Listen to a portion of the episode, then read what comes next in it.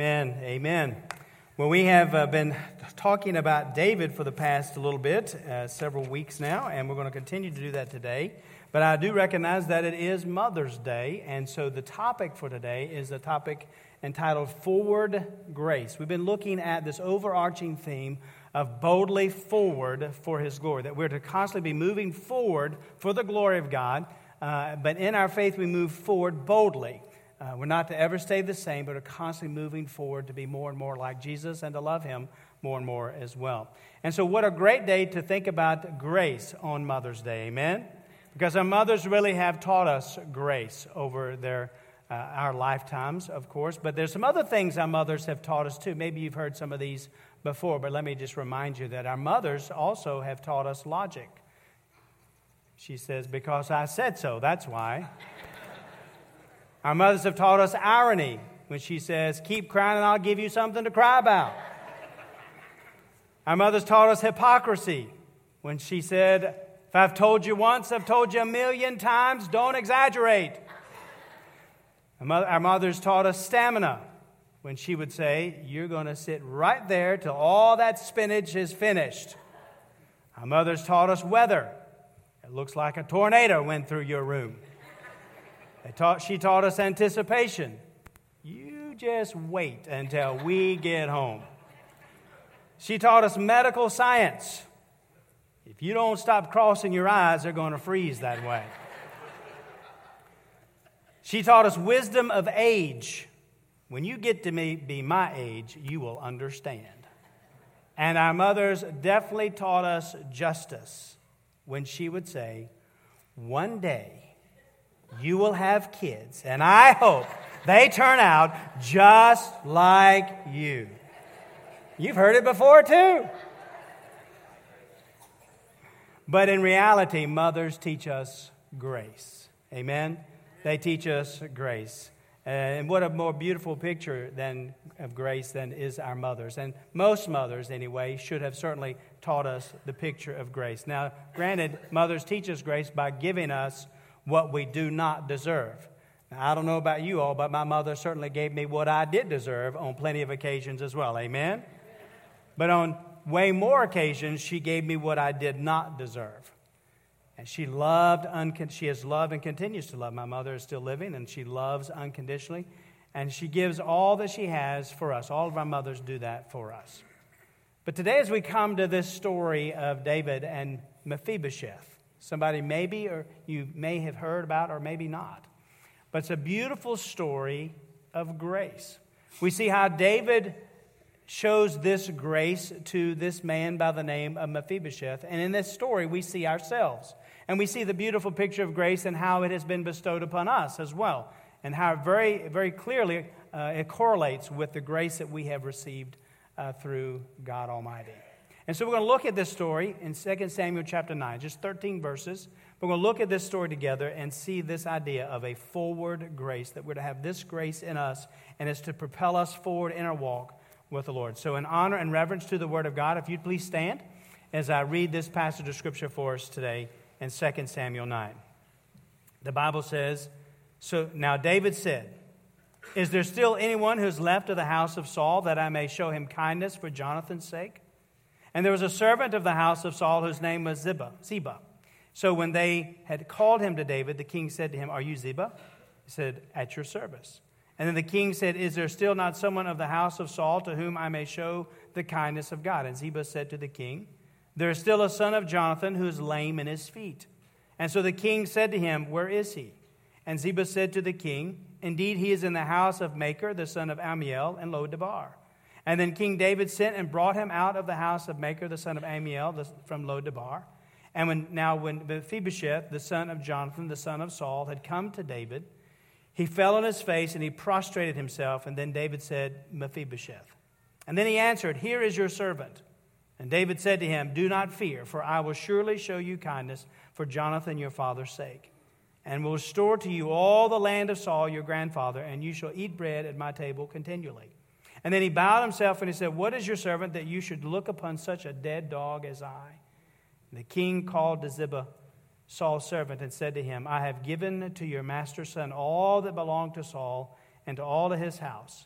You therefore and your sons and your servants shall work the land for him, and you shall bring in the harvest, that your master's son may have food to eat. But Mephibosheth, your master's son, shall eat bread at my table always. Now Ziba had 15 sons and 20 servants. And then Ziba said to the king, according to all that my lord the king has commanded his servant, so will your servant do. As for Mephibosheth, said the king, he shall eat at my table like one of the king's sons. Mephibosheth had a young son whose name was Micah. And all who dwelt in the house of Ziba were servants of Mephibosheth. And so Mephibosheth dwelt in Jerusalem, for he ate continually at the king's table, and he was lame in both his feet. So let's pray together. Father, we thank you for the reading of your word, and we know, Lord, that you are on the throne in heaven. We know, Lord, that you have a message here for us about your wonderful, marvelous, matchless, and amazing grace. That as we see that in the life of David, may we also see how it has been extended to us as well. And Lord, I pray that you'd work in us. I pray for those who may not know you, that this is that hour of salvation. For those of us who do, Lord, may you continue to make our hearts, all of our hearts, vulnerable, all of our hearts ready to receive the message that we need to hear. And Lord, may you use me as your instrument. Lord, I pray the words of my mouth, meditation of my heart be acceptable in your sight, O Lord, my rock and my redeemer. For it's in Jesus' name we pray. Amen. Thank you. You may be seated. See the outline for today's message in the bulletin, and we're going to move along. And the first thing that we're going to see here is this idea of a reign of grace, a reign of grace. And so as we think about this story as it unfolds, know that David is the king of Israel, and he is the king now instead of Saul. Saul was the king. Saul and his sons were killed in battle sometime before, except for a son by the name of Ish-bosheth, and he was killed later. But now David is the king over all Israel. And what would have happened in that culture is that typically when a king came to power, many times that he would destroy all of the descendants from that dynasty, all of the ones from that former king, if it was a different home, different house, different throne. And so that's not what happened in this case with those. They were killed in battle or what have you. But David here now we come to this passage of Scripture, and David remembering a covenant, remembering a commitment that he had made to Saul's son Jonathan, asked the question in verse 1. David says, is there still anyone who is left of the house of Saul that I may show him kindness for Jonathan's sake? And what we find here in David is that David has a desire. That's the first subpoint. There is the desire to show grace to someone. He has a desire to show kindness. The word there for kindness is the Hebrew word hesed, which is the word that means a steadfast love. It means a mercy. It means a grace that is extended toward other people. And so David wants to show this kindness. Is there anyone who is left of the house of Saul? Not to show justice, not to seek vengeance, but rather to show kindness for Jonathan's sake, the Bible says. Well, David wants to show this grace. He wants to show this kindness. Where does that come from? Where does that come from in his life? Well, it comes from his life because it reigns supreme in David's life, because it reigns supreme in his God. It reigns supreme in his Father, the Lord God Almighty. As a matter of fact, last week, if you remember, we looked in 2 Samuel 7, this covenant that God, the creator of the universe, has with David and all of Israel. In chapter 7, verse 15, he uses that same word hesed when God says, my mercy shall not depart from him. It is a covenant of unconditional love and steadfast love and mercy and grace. And so David has this himself because of who his Father is in heaven. This grace, this reign of grace, it reveals the character of David. So this characteristic that he has learned from the Lord, to show compassion, even to one who has done nothing to deserve it. He does, at this point, doesn't know if there's anybody out there who still is from the bloodline of Saul. But he is willing because he has a desire to extend grace. This characteristic of grace, it reigns in David's life because of his relationship to the Lord, because of his faith in the Lord, because of his following the Lord, because of his obedience to the Lord, his serving the Lord. And he has this desire to show grace, this kindness. And it's very unusual that he would want to do something like this, because you have to remember what kind of person Saul was. Amen? I mean, Saul was not nice to David. Saul was not pleasing to David. Saul constantly pursued David. He pursued him and chased him, followed him, and tried to catch him, not so that they could have a great get-together and a reunion, but he wanted to kill him. So David was constantly on the run away from Saul, but would not come against him because he knew that he was God's anointed. Remember also that Saul, when David was in his presence, how he threw a javelin at him, wanted to pin him to the wall. So this is the kind of person that David is remembering about Saul. But yet, we see in verse 1 that he wants to show kindness to anyone who may be left from the house of Saul. Anyone. To show this grace, to show this kindness. And we'll see what that looks like in a moment. Boy, it blows me away, doesn't it? Doesn't it just cause you to be in awe of how David was showed this kind of grace? But beloved, we have to remember also from last week how God has this pursuing heart toward us. Amen? He pursues us, and we see how David here takes the initiative to go after one, to seek one, to be able to extend grace to someone, and we know that God has done that in our own lives. And so this action pictures the grace of God because David desires to show grace. And beloved, our God also desires to show grace, to extend grace. We see that desire. But also we see the dedication of David here to show this grace. He says in verse 1, that I may show him kindness for Jonathan's sake. For Jonathan's sake. So David was committed to show this grace to someone, anyone from Saul's family, from Saul's house, from Saul's dynasty, for the sake of Jonathan. He was dedicated to his commitment. He was dedicated to this covenant that he had made with Jonathan and Jonathan made with him. You remember that Jonathan was close friends with David and they'd made this covenant together back in 1 Samuel chapter 20 when David was unsure if Saul was really, he felt like Saul was out to get him and Jonathan said, well, I don't think so. And so they made a covenant together. In that chapter, 1 Samuel 20, verse 14 and following, Jonathan is speaking, and he says to David, and you shall not only show me the kindness of the Lord while I still live, there's that word again, that I may not die, but you shall not cut off your kindness from my house forever. No, not when the Lord has cut off every one of the enemies of David from the face of the earth. And so Jonathan made a covenant with the house of David, saying, let the Lord require it at the hand of David's enemies. Now Jonathan again calls David to vow because he loved him, for he loved him as he loved his own soul. There was this kindness that he is asking David, and they're covenanting together that he would show this kindness to Jonathan and to his house, the line of Saul, to be able to show this grace, this unconditional love, this steadfast love, this mercy and grace to that house forever. So David shows this grace for Jonathan's sake. For the sake of another, David shows grace. It wasn't because he was feeling sorry for Mephibosheth that he wanted to show this grace, because he didn't even know Mephibosheth even existed. He didn't know that he was crippled. He didn't know anything about him. No, but what David wanted to do is he wanted to show this grace and extend this grace because of his desire to honor Jonathan, and he was dedicated to that commitment to show this grace. This commitment was made long before Mephibosheth was ever even born, but yet Mephibosheth would enjoy its fruit. David could have destroyed Mephibosheth. When he found out who he is and where he was, he could have easily said, no, I think I'm going to seek some vengeance on Saul and kill all these people. And so Mephibosheth is one of those folks. That's not what he did. Out of sheer love for Jonathan, he demonstrated grace to Jonathan's son who was lame, expecting nothing in return.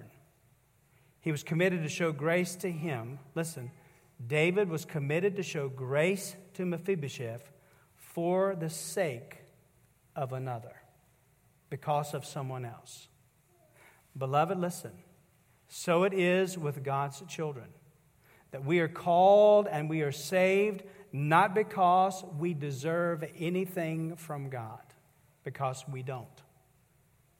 And yet, even though we have been rebellious against God, we have sinned against God, we are sinful people, we have been disobedient against God, He still desires to show us grace. Y'all with me this morning? And understand that He desires to show us grace for the sake of another, for the sake of His Son, our Savior, Jesus Christ. That's why he wants to show us. That's the desire that he has to show us grace. So God, who out of a love for his son Jesus and the penalty that's paid on the cross for us, he demonstrates grace to the believing sinner. So it's through the sake of Jonathan that David was bringing Mephibosheth to himself. And beloved, listen, it is through Jesus that we are reconciled to God the Father, and God is bringing us to himself. Amen? It's because of Jesus. In 2 Corinthians 5:17 through 18... it says, therefore, if anyone is in Christ, he's a new creation. Old things have passed away. Behold, all things have become new. Now all things are of God, who has reconciled us to himself through Jesus Christ. And so we see this reign of grace in David, who has been extended grace from the Lord, because the Lord is the author of grace. He is the one who extends grace, who shows grace, who enables grace. And so he's the author of grace, and his desire is to extend it to us, and he is committed to extend it to us because of his son, Jesus. And as he extends his grace to us, it also should reign in us as we come to know his son as our Savior. So this reign of grace was in David because it was in God.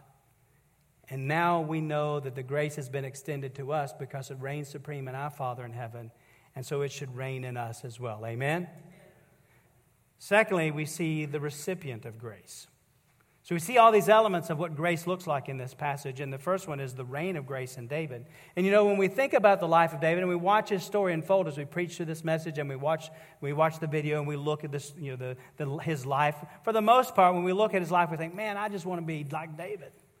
I want to be a man after God's own heart. I want to have that kind of faith against Goliath in my life. I want to have all these. I want to be just like David. And as we come to this passage of Scripture, we have to understand that we are not David in this Scripture. Rather, we are Mephibosheth. That's who we are here. Mephibosheth is the one who is the recipient of the grace of the King. Beloved, that's who we are, in that we are recipients of the grace of the King. Mephibosheth, as we find here about him, first off, is that he was totally unaware. Totally unaware. As the recipient of grace, he was totally unaware. If you look in verses 2 through 4, we see here that what David is doing as he is asked the question, is there anyone who's left in the house of Saul? And there was a servant of the house of Saul whose name was Ziba. And so they had called to David, and the king said to him, are you Ziba? He said, at your service. And the king says, well, is there still not someone in the house of Saul to whom I may show the kindness of God? And Ziba said to the king, there is still a son of Jonathan who is lame in his feet. And so the king says, well, where is he? And Ziba says, well, indeed, he's in the house of Machir, the son of Amiel, in Lo-debar. So if you can imagine, David is in his palace, and he has got all the beauty of the palace, everything at his fingertips at this palace, all the things that he might possibly want or need is in this palace. And then we have Mephibosheth, who is somewhere else, in a place where we find that he's in the house of someone else, Machir, the son of Amiel, in Lo-debar. And so while this is going on over here with David, Mephibosheth is minding his own business over there in a place where he is lame in both of his feet, and so he is just going through life, and he is completely unaware that there's someone who's about to call out to him. Completely unaware that the king is about to call him to himself. Maybe Mephibosheth is there, and he's thinking that this is the best that there is. Maybe he's thinking that he's got it pretty good, you know, life's at the best it's going to get. But what he doesn't know, he's completely unaware, is that there is a king who is looking for him. Amen? There's a king who is looking for him. And while he might think that this is the best it's going to get in life, what he doesn't know is that that king is about to offer him something, and nothing compares to being with that king. You see, being a recipient of the grace of God, beloved, ourselves, God has called us to himself, and we were completely unaware of who he is until he had to speak to our hearts and call us to him. We are Mephibosheth, unaware of the goodness of God, unaware, we're blind to his goodness, cannot see his goodness. And then we see, secondly, underneath the recipient of grace, not only are we unaware, but also we see that Mephibosheth was unable. He was unable to get to, or to come to the king. In verse 3 and following, again, we find here that when David asked him, is there somebody, in the latter part of verse 3, that Ziba says, well, there's still a son of Jonathan who is lame in his feet. He's crippled in his feet. He can't walk. And the king says, well, where is he? And he says, he's in the house of Machir, the son of Amiel of Lo-debar. And so David then sent and brought him out of the house of Machir, the son of Amiel, from Lo-debar. So what we find here is that Mephibosheth is going to find out that the king is calling him, but he cannot go on his own. So David has to send and bring him, because Mephibosheth is unable to come on his own, because he is without strength. And why is he without strength? Well, it came from a fall. Matter of fact, you remember 2 Samuel 4, verse 4, that Jonathan, Saul's son, had a son who was lame in his feet. The Bible tells us he was 5 years old when the news about Saul and Jonathan came from Jezreel, and his nurse took him up and fled. And it happened as she made haste to flee that he fell and became lame, and his name was Mephibosheth. So he's unable to come on his own. Mephibosheth is unable to come to the king because he's lame because of a fall. He cannot do it because of a fall. So what happens is that David sends to bring him, and he brings him to himself. He doesn't send crutches to Mephibosheth and say, hey, get here just as soon as you can. Try your best to get here on your own. He doesn't do that at all. But he sends and he brings him to himself. Beloved, listen, we are Mephibosheth in that we cannot come to God on our own. As recipients of God's grace, we cannot come to him unless he brings us to himself. In John chapter 6, verse 44, says, Jesus says, no one can come to me unless the Father who sent me draws him, and I will raise him up at the last day. You see, beloved, we are without strength. We are unable to come to him. Why? Because it's due to a fall. Amen? The fall of Adam and Eve in the garden. We cannot come to him unless he brings us to himself. We cannot come to him on our own. We are unable. We cannot be good enough. We cannot get there on our own effort, because we are spiritually lame and need to be brought to him. Beloved, we are Mephibosheth, and we have been recipients of his grace. We see here that Mephibosheth is unaware, he's unable, and he's unsatisfied.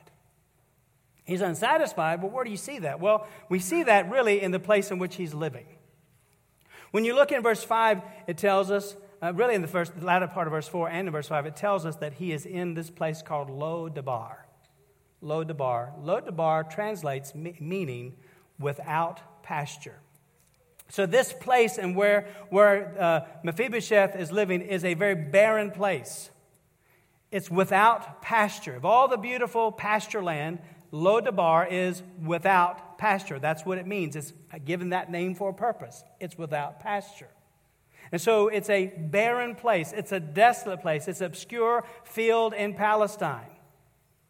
And so in that place, there is not the pasture. There is not the beauty of the other places in Israel.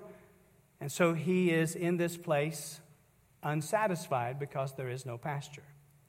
You see, beloved, listen, to be recipients of grace, as recipients of grace, we recognize that we also are unsatisfied in a barren land of life. Because here's the thing, life without Jesus is a barren land. Amen? Life without Jesus is a barren land. It's wilderness wandering. It's a sense of emptiness. There is a void in our lives apart from Jesus Christ. It is barren when we do not know Jesus. We're in a barren land. And here's the thing. There is nothing that satisfies us. Y'all with me this morning? There's nothing that satisfies us except Jesus. We are never satisfied. Samuel is here with us today. Samuel is from Quebec, and he's going to be one of our interns. We're going to have 3 interns this summer. We're so very excited. And Samuel is from Quebec. And so he arrived this week, and he's been at my house, and he and I went to Walmart the other day. Of course, they do have Walmart, I want you to know, in Quebec. So he and I went to Walmart the other day, and we were talking about, because let me tell you something. It's hot here right now, but it's really hot to somebody from Quebec. Amen? And so he asked me, he said, are people satisfied with the weather, or do they complain? And I said, well, brother, They complain here just like they do in Quebec. Virginia is no different when it comes to complaining about the weather. When it's cold, we complain because it's too cold and we want it to get hot. And when it's hot, we complain because it's hot and we want it to get cold. It's just a constant complaint all the time. And he said, the same thing in Quebec. I said, same thing in Virginia. But here's the thing, friends. Listen, it's not about where we live. It's because of the state of the heart. Amen? The reason why we're never satisfied is because the sinful heart that we have. A heart that's never satisfied. Come on now, isn't that right? A heart that's never satisfied. Now, we try to find satisfaction in a whole lot of places and a whole lot of ways. But there's nothing that satisfies. There's nothing in this world that ultimately satisfies. Now, we might try to find things that satisfy. As a matter of fact, we try to find satisfaction in our sports and our specialties and our spending. We might try to find contentment in our clothes and our careers and our causes. We might try to find pleasure in our power, in our pets, and in our patios. We might try to find happiness in our health, in our habits, and even in our Harleys. We might try to find joy in our journeys, in our Jaguars, and even our jewelry. Or delight in our deals, and our decorations, and our degrees. Or find gladness in our gardens, our goals, and our greens. Or find bliss in our barbells, our beaches, and our beauty. Or fulfillment in our friends, our finances, or our fancified flings. But here's the truth. Nothing satisfies. Nothing. No matter how hard we try, we might get just a small bit of gratification, a small bit of satisfaction, but ultimately nothing satisfies. But there is a King who desires to extend His grace to us. And because he does, and when we do, then we find that we will delight in Him forever as we are brought to Him. And why is that? It's because He is the bread of life that satisfies our hunger. He is the water that quenches our thirst. He is that place of ultimate rest. And apart from Him, we are unsatisfied. And so we see that we are Mephibosheth. Unaware, unable, unsatisfied, and unworthy. You see, before Jesus came into our lives, friends, that's where we were. Unaware that there's a King, unable to come to Him ourselves, and unsatisfied. There's still that void. But then also we need to understand that as we find out about this King, and the King calls us to Himself, when we recognize this grace, we realize how unworthy we are. That's where he was as well. In verse 6 and verse 8 in this chapter, it says, Mephibosheth, the son of Jonathan, had come to David. So David is sent for Mephibosheth. He goes, he brings him in, he comes into the presence of the king. And what does he do? Well, the first thing that Mephibosheth does is he fell on his face and he prostrates himself. He is humbly bowing before the king. And then in verse 8, it tells us that he bowed himself and he said, "What is your servant that you should look upon such a dead dog as I?" Mephibosheth, in the presence of the king, recognizes the grace that has been extended to him there, especially in verse 8. And he is humbled and he recognizes he is unworthy to be in his presence. Even the name Mephibosheth itself means a shameful thing. There's this sense of unworthiness as he enters into the presence of the king. This sense of unworthiness as he enters into the presence of David, because he realizes that he could be killed. But instead what the king has done is he has extended his grace to him. He knew that death could be imminent in the presence of the king. But he has now been extended grace. And as he's been extended grace, he is humbled in the presence of the king. And he is humbled to have been extended this grace. We are Mephibosheth. We too, beloved, are by birth and by practice thoroughly depraved and corrupt and unworthy to be in the presence of the king. We are enemies of the king, rebellious against the king, disobedient to the king, unworthy to be in his presence. The Bible tells us in Romans 3:10, as it is written, there is none righteous, no, not one. You see, we have done nothing to deserve His grace, and we are yet enemies of the King, but what the King does is He extends grace to us. We're unaware, unable, unsatisfied, unworthy, but yet we are recipients of the grace of the King. Hallelujah, amen. The king saw us. The king knows us. The king loves us. And for the sake of his Son, our Savior, he calls us and extends his grace. Even though we deserve the penalty of death, we now have life because of Jesus. We are the recipients of grace, and as we come to know Jesus, we have the riches of grace. That's the third point. And what are those riches of grace? Well, the first thing we see here is that Mephibosheth automatically begins to receive some of the riches of God's grace here in verse 6 and 7. Whereas he comes into the presence of David, when it says there, he had come to David, he fell on his face, prostrated himself, and then David said, Mephibosheth. He speaks the word to him. And verse 7, and of course Mephibosheth says, here is your servant. And then David says, do not fear, for I will surely show you kindness, there's that word again, for Jonathan your father's sake. So what we find here is one of the riches of grace is that Mephibosheth has enjoyed peace. The first word uttered is his name. David, the king, calls him by name. And the second words that the king says to Mephibosheth is, do not fear. Do not be afraid. Mephibosheth didn't know if his life was about to be over, but what he didn't know was his life was about to begin. Amen? And beloved, when we come to know Jesus Christ as Lord and Savior, we receive the riches of his grace. We receive this peace. Not death, but life. Not death, but life. That is what is ours through Jesus. David says, I will surely show you this kindness, this grace. And God has done that for us. And because of that, we now have peace with God and the peace of God that passes all understanding, the riches of his grace. We also see here, not only does he have peace, but he also has a portion. That's a second subpoint there. So we find here that as Mephibosheth comes in, he's lame with two legs, he can't walk. He was unaware that he was being sought out. He's unable to come, but he was brought. He was unsatisfied, but now, and he also recognizes that he's unworthy. But now as he comes into the presence of the king, what David says to him is found here.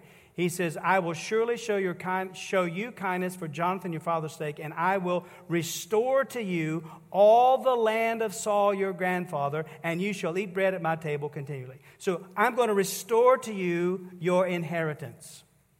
I'm going to restore to you all that was your grandfather's land, all the land that belonged to Saul. Now that is yours. Your inheritance is now being restored to you. And so what has happened here is that David has brought Mephibosheth from the land that is barren, that does not satisfy. He is bringing him now to the land that is plentiful. Amen. David says to him, look, what I have is yours. You will eat at my table. My bread is your bread. And so here are the riches that are yours in this inheritance. Beloved, listen. Here are the riches of grace that come for us from God. All that we lost in Adam has been restored in Jesus Christ. Amen? All that we lost in the garden has been restored in Jesus Christ. Well, what are you talking about? What did we lose in the garden? Well, at the garden, we began to experience death and not life. Now we have life and not death. Amen? In the garden, the man walked with God, and they were apart from God, but now we have the blessing of God. Apart from him, now we're with him.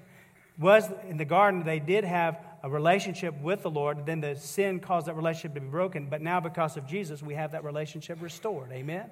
With God. We have these spiritual riches in Christ. In Ephesians chapter 3:8, it even tells us, for to me, whom less than the least of all the saints, Paul says, this grace was given that I should preach among the Gentiles the spiritual riches, the rather unsearchable riches of Christ. So, riches. When I come to know Jesus, I get riches. Well, preacher, now you are talking my language because I got some bills to pay and I need some of them there riches. So you're saying, preacher, that if I come to know Jesus, that I'm going to get rich? Absolutely not. That is not what I'm saying at all, because that would be a prosperity gospel, and we do not believe in that. Amen. But what we do know is that Jesus said, he didn't say get rich with riches of wealth, but what he said is deny yourself and take up your cross and follow me. You see, these riches that we're talking about, the riches that are spoken of here in the Scripture, are the spiritual riches of peace, spiritual riches of joy, spiritual riches of having assurance of heaven, spiritual riches of having life and not death, having the spiritual riches of hope. And beloved, those kind of spiritual riches are riches that money cannot buy. And they're found in one place, and it's only through Jesus because of God's grace. So these riches and grace are the peace, the portion that is ours, but also the position. We see the position. In the latter part of verse 11, we see that David says, "As for Mephibosheth, he shall eat at my table like one of the king's sons." So what we see here is that now Mephibosheth, who had been in somebody else's house, living, mooching off of them, if you will. We don't know the whole story, but he's there with them. In this place called Lo-debar, which is a barren place, a barren land, always in hiding, not sure what would happen to him if he's found out, in rebellion, really, against the king. Now he is brought in because of the grace of King David. He is brought into the house, the palace, and his extended grace. Everything that was your grandfather's now belongs to you.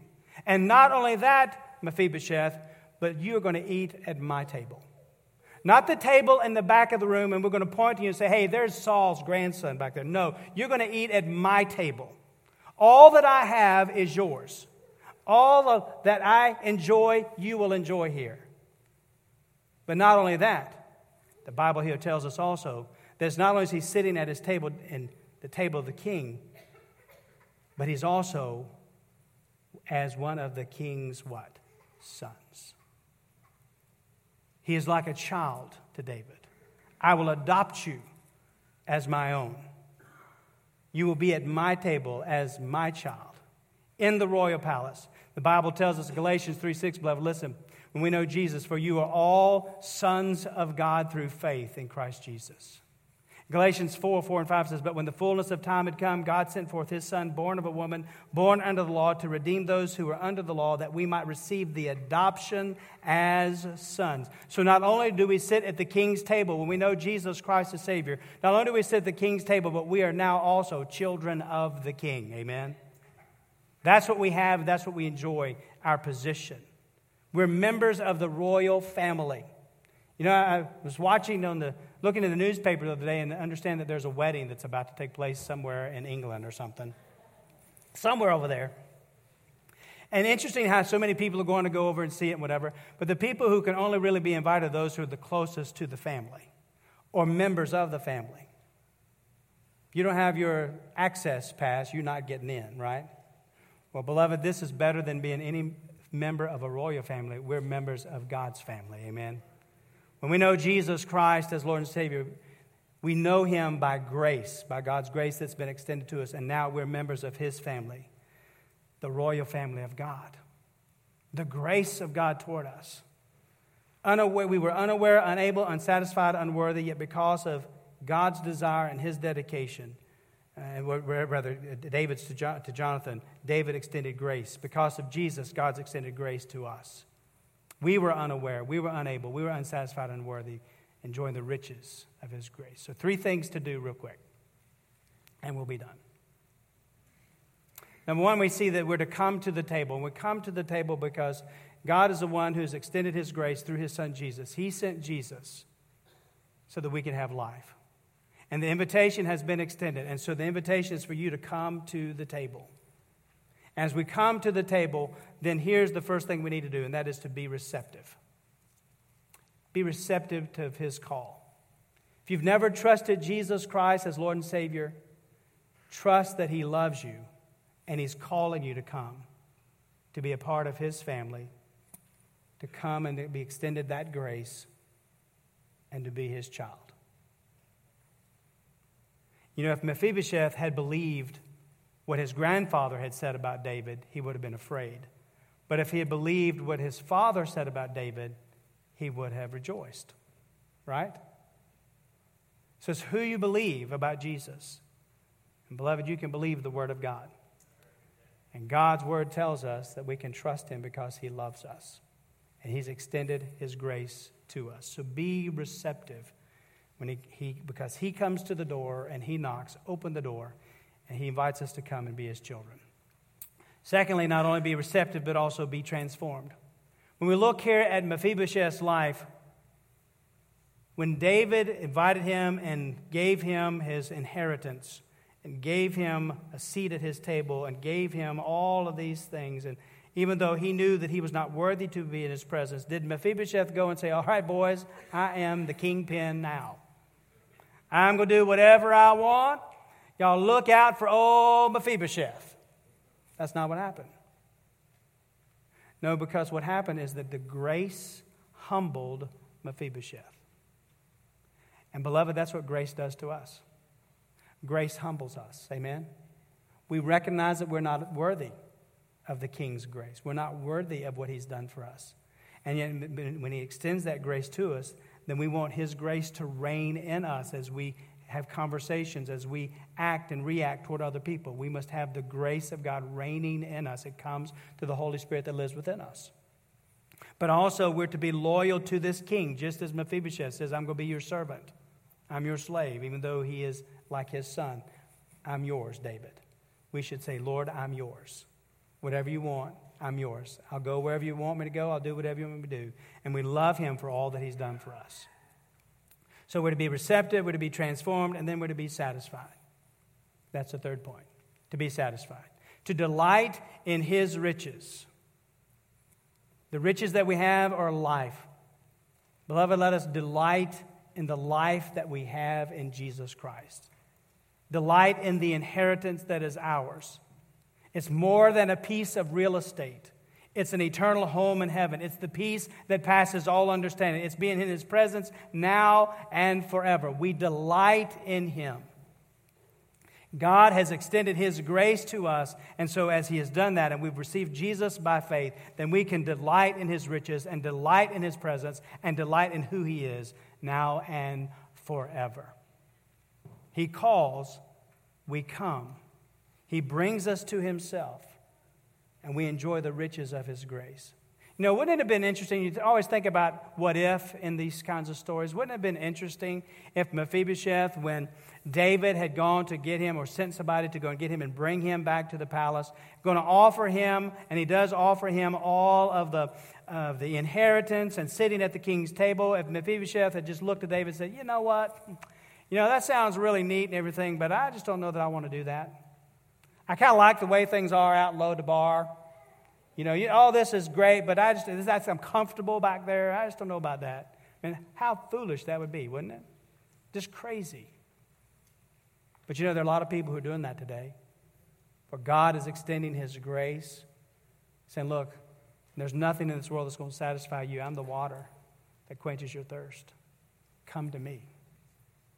What's holding you back, friend? If you don't know this Jesus, what's holding you back from coming to know him who loves you, who's extended his grace to you, to offer you this hope and real life in a place that's far better than Lo-debar? Being in his presence. And beloved, for those of us who know Jesus, are we living in that grace? Remembering daily the amazing grace of God. We're unworthy to be in his presence, but yet he has extended that grace to us. It should reign in our hearts forever. Amen? And live for him and love him more. Let's recommit our hearts to him today to live that out. Let's pray. Father, we pray that you'd have your way in our hearts and lives to be faithful to you. Lord, we are reminded of your beautiful grace and all that you have done for us and you do for us daily through Jesus, our Savior, your Son. And we pray, Lord, that you would help us as we come to this time of invitation, that if there are those here who need to say yes to Jesus, as you have knocked at their heart's door, you're tugging at them, you're bringing them to yourself, Lord, I pray that they would step to the table, come to the table as only you can bring them. Lord, they would say yes to Jesus. Father, I pray that you'd be with us who know you as Savior, that as we were reminded afresh and anew of your wonderful grace, that it would stir us up to live that life out daily of letting your grace reign in our hearts toward other people, but also to love you more because of that awesome grace, and to be loyal to you, to be obedient, to follow you all of our days. Until that moment when we will see you face to face and dine at your table in all of your glory, Lord, let us live for you now in your presence here and be faithful all the while. We praise you for it in Jesus' name. Amen. We're going to stand and we're going to sing. You come as God has dealt with your heart. Pastor Luke is here. I'll be here to pray with you. If you want to come, pray silently as we remember God's grace and surrender to him completely as we sing.